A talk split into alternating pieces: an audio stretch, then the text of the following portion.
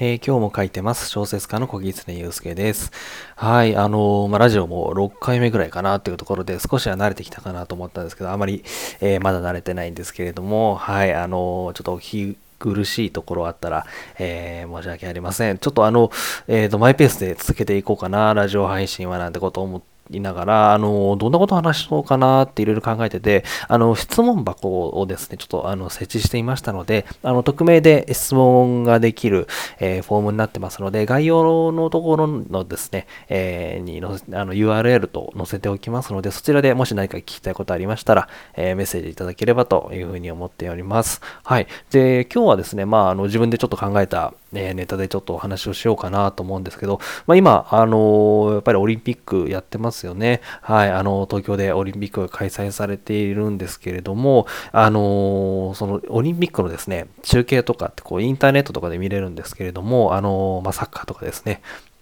それでちょっと見ているんですけれども、やっぱりですね、あのオリンピッククの選手が競技してるのとか見ると、いや、すごいなって思いますよね。本当に、あのいわゆる努力の結晶なわけですよね。もうそこでやってらっしゃるのは、その、もう、そこにいらっしゃること自体がやっぱり素晴らしいことでですね、あの、自分がもうコツコツ毎日とか、えー、練習してきたものの結晶がも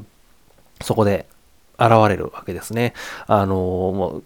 結晶ってそのあの結ぶの方の結晶ですけど、それを見ているとやっぱりいや、本当にあの素晴らしいなっていうふうに思います。それが、例えば金メダルを取ったらもちろん素晴らしいですし、それじゃなく、そうじゃなくても、あのまあ、例えば悔しい結果に終わってもですね、いや、やっぱりこう努力したからこそ、もうそこに立っているわけですし、本当に素晴らしいなっていうふうに感じて、えー、感じながら見ています。で、やっぱりそういうものを見るとですね、自分のその仕事ですとかにもう頑張ろうっていうふうに思えるのがやっぱりいいなと思ってまして、私もあの、こうぼんやりこう、なんかオリンピックとかを見ていて、ああ、なんか本当にすごいな。自分も頑張らなきゃなっていうふうにやっぱり思うんですよね。その作品、あの、今書いてるものもっと面白くするにはどうしたらいいかなってちゃんとこう考えていこうみたいな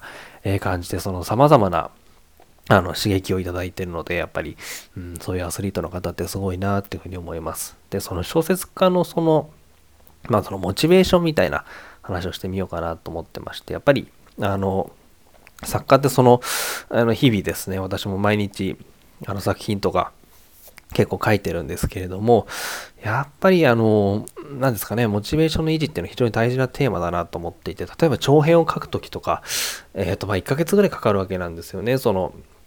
原稿用紙200枚、まあ300枚ぐらい、えー、書くときっていうのは1ヶ月ぐらいかかりまして、まあ、それが本文書くのが、まあ、私の場合1ヶ月ぐらいで、その、まあ、半月ぐらいでそのプロットですとかアイデアをやったりとかあるんで、結構長期戦だったりするんですよね。で、やっぱり、あとはま毎日ショートショートとか、毎日ショートストーリーとか短い、えー、作品も書いてるんですけど、毎日、えー、1個アイデアを考えて、プロットを切ってっていうのをやってるので、やっぱりモチベーションがどうしても下がってってしまう時っていうのはどうしてもあるんですよね。そういう時にどういうふうに、えしているかっていうのを話して、前ちょっとあの YouTube の方とかでも話をしたんですけど、私の場合そのオリンピックとかもその一つなんですけど、やっぱりあの素晴らしいものを目にするとですね、自分も感化されて、あ、自分も頑張らなきゃななんてこういうふうに思ったりするので、やっぱりそういうものに触れるっていうのがいいと思います。例えば、えっ、ー、と、小説を読んだりですとか、あの漫画読んだり映画見たりとか私はするんですけれども、それもあの自分の好きな作品とかに触れるんですよね。あの、もう読んだことあったりするやつなんですけど、自分の好きな小説読んだり、自分の好きな漫画読んだり、えー、自分の好きななんですかね、映画を見たりっていう風にすると、やっぱりすごいなって思って、それが自分もやっぱり頑張らなきゃなっていう風にモチベーションになるんですよね。はい。そういう風にやって、あの、モチベーション私の場合維持してます。どうしても、んなんか最近ちょっとこう書き飛ばしみたいな感じになっちゃってるかなっていう時がやっぱり私の場合あるんですよね。もう少しちゃんとこう、なんですかね、そのクオリティを高めて、ま、作っていかなきゃななんてことを、えー、思っ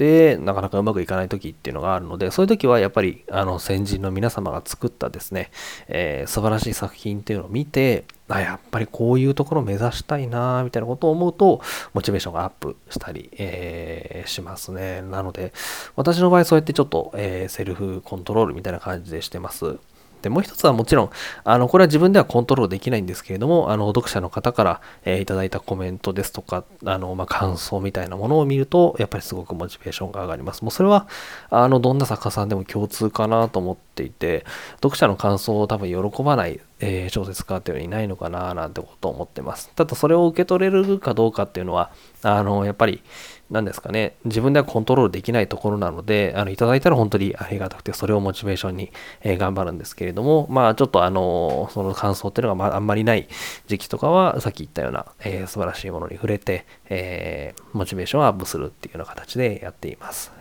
で、まあ今は本当に、あの、オリンピックとかで頑張ってらっしゃる、えー、選手の皆様の姿を目の当たりにできるので、そういう意味では、えー、モチベーション結構高まりやすい時期だな、なんてことを思ってます。本当に、あの、適宜ですね、あの、時間を見つけてちょっと、あの、感染、そのウェブの方ですけども、感染の方をしていこうかな、なんてことを思っています。はい。ということで今日はまあ小説家のモチベーションみたいな、えー、ちょっと話をしてみました。やっぱり、あの、小説書くっていうのは、まあショートショートとかと1日でわーって書けるんですけど、まあ短編なり、えー、長編になるとなかなか長い時間で、えー、書くのに時間かかったりするので、モチベーションの管理っていうのはなかなか難しくなってくるかなと思うんですけれども、はい。しかもその、まあ、あの、私も今はやってるんですけど、その、いろんなコンテストに応募するときとかだと、まあ、例えば書いてもですね、落選すると、こう、なんていうか、意味、意味ないというか、その、努力がなんか水の泡になる可能性がある中で作品を書き、書いていくっていうのはやっぱりかなりのこのなんですかね自分でモチベーションをコントロールするっていうことで必要になってくると思うので、まあ、そういう時はやっぱりうん自分がいいという思うものに触れるっていうのがやっぱりいいのかなっていうふうに今は、えー、思ってますのでもしなんかモチベーションいろいろこう仕事ってまあ誰にでもあると思うんですよ。その小説家を目指していらっしゃらない方でもあのその仕事に関してのモチベーションがちょっと上がんないななんていう時はやっぱり、えー、自分が素晴らしいと思う作品とかに触れたりすると、えー、いいのかななんていうふうなことを思っています。例えば前ちょっとえー、やってたドラマとかだと、まあ、例えば半沢直樹ですとか、下町ロケットみたいな、えー、ああいう作品とか見てもやっぱり仕事のモチベーションって結構上がりますよね。なんかそのやっぱり作中の中で、そのより高みを目指しているような、えー、ところを見ると自分もやっぱりそういう風にならないかななんてことを思ったりするので、まあ、そういうドラマとかからでも受け取れると思うので自分がどういうと気にこうなんかモチベーションって上がるのかなっていうのを結構注視してみると割と役に立ったりするんじゃないかななんてことを思いました。ということで、まあ、今日はこんな感じで、えー、小説家とモチベーションみたいな話をしていました。またなんか気づきがあったら、えー、ちょっとお話をさせていただこうかなって思っています。あの、質問箱とまたあの設置しておりますので、何か聞きたいことあれば、小説に関することでも、その全然関係ないことでも全然構いませんので、えー、お待ちしております。ということで、え今日もお聴きいただきましてありがとうございました。小説家の小狐祐介でした。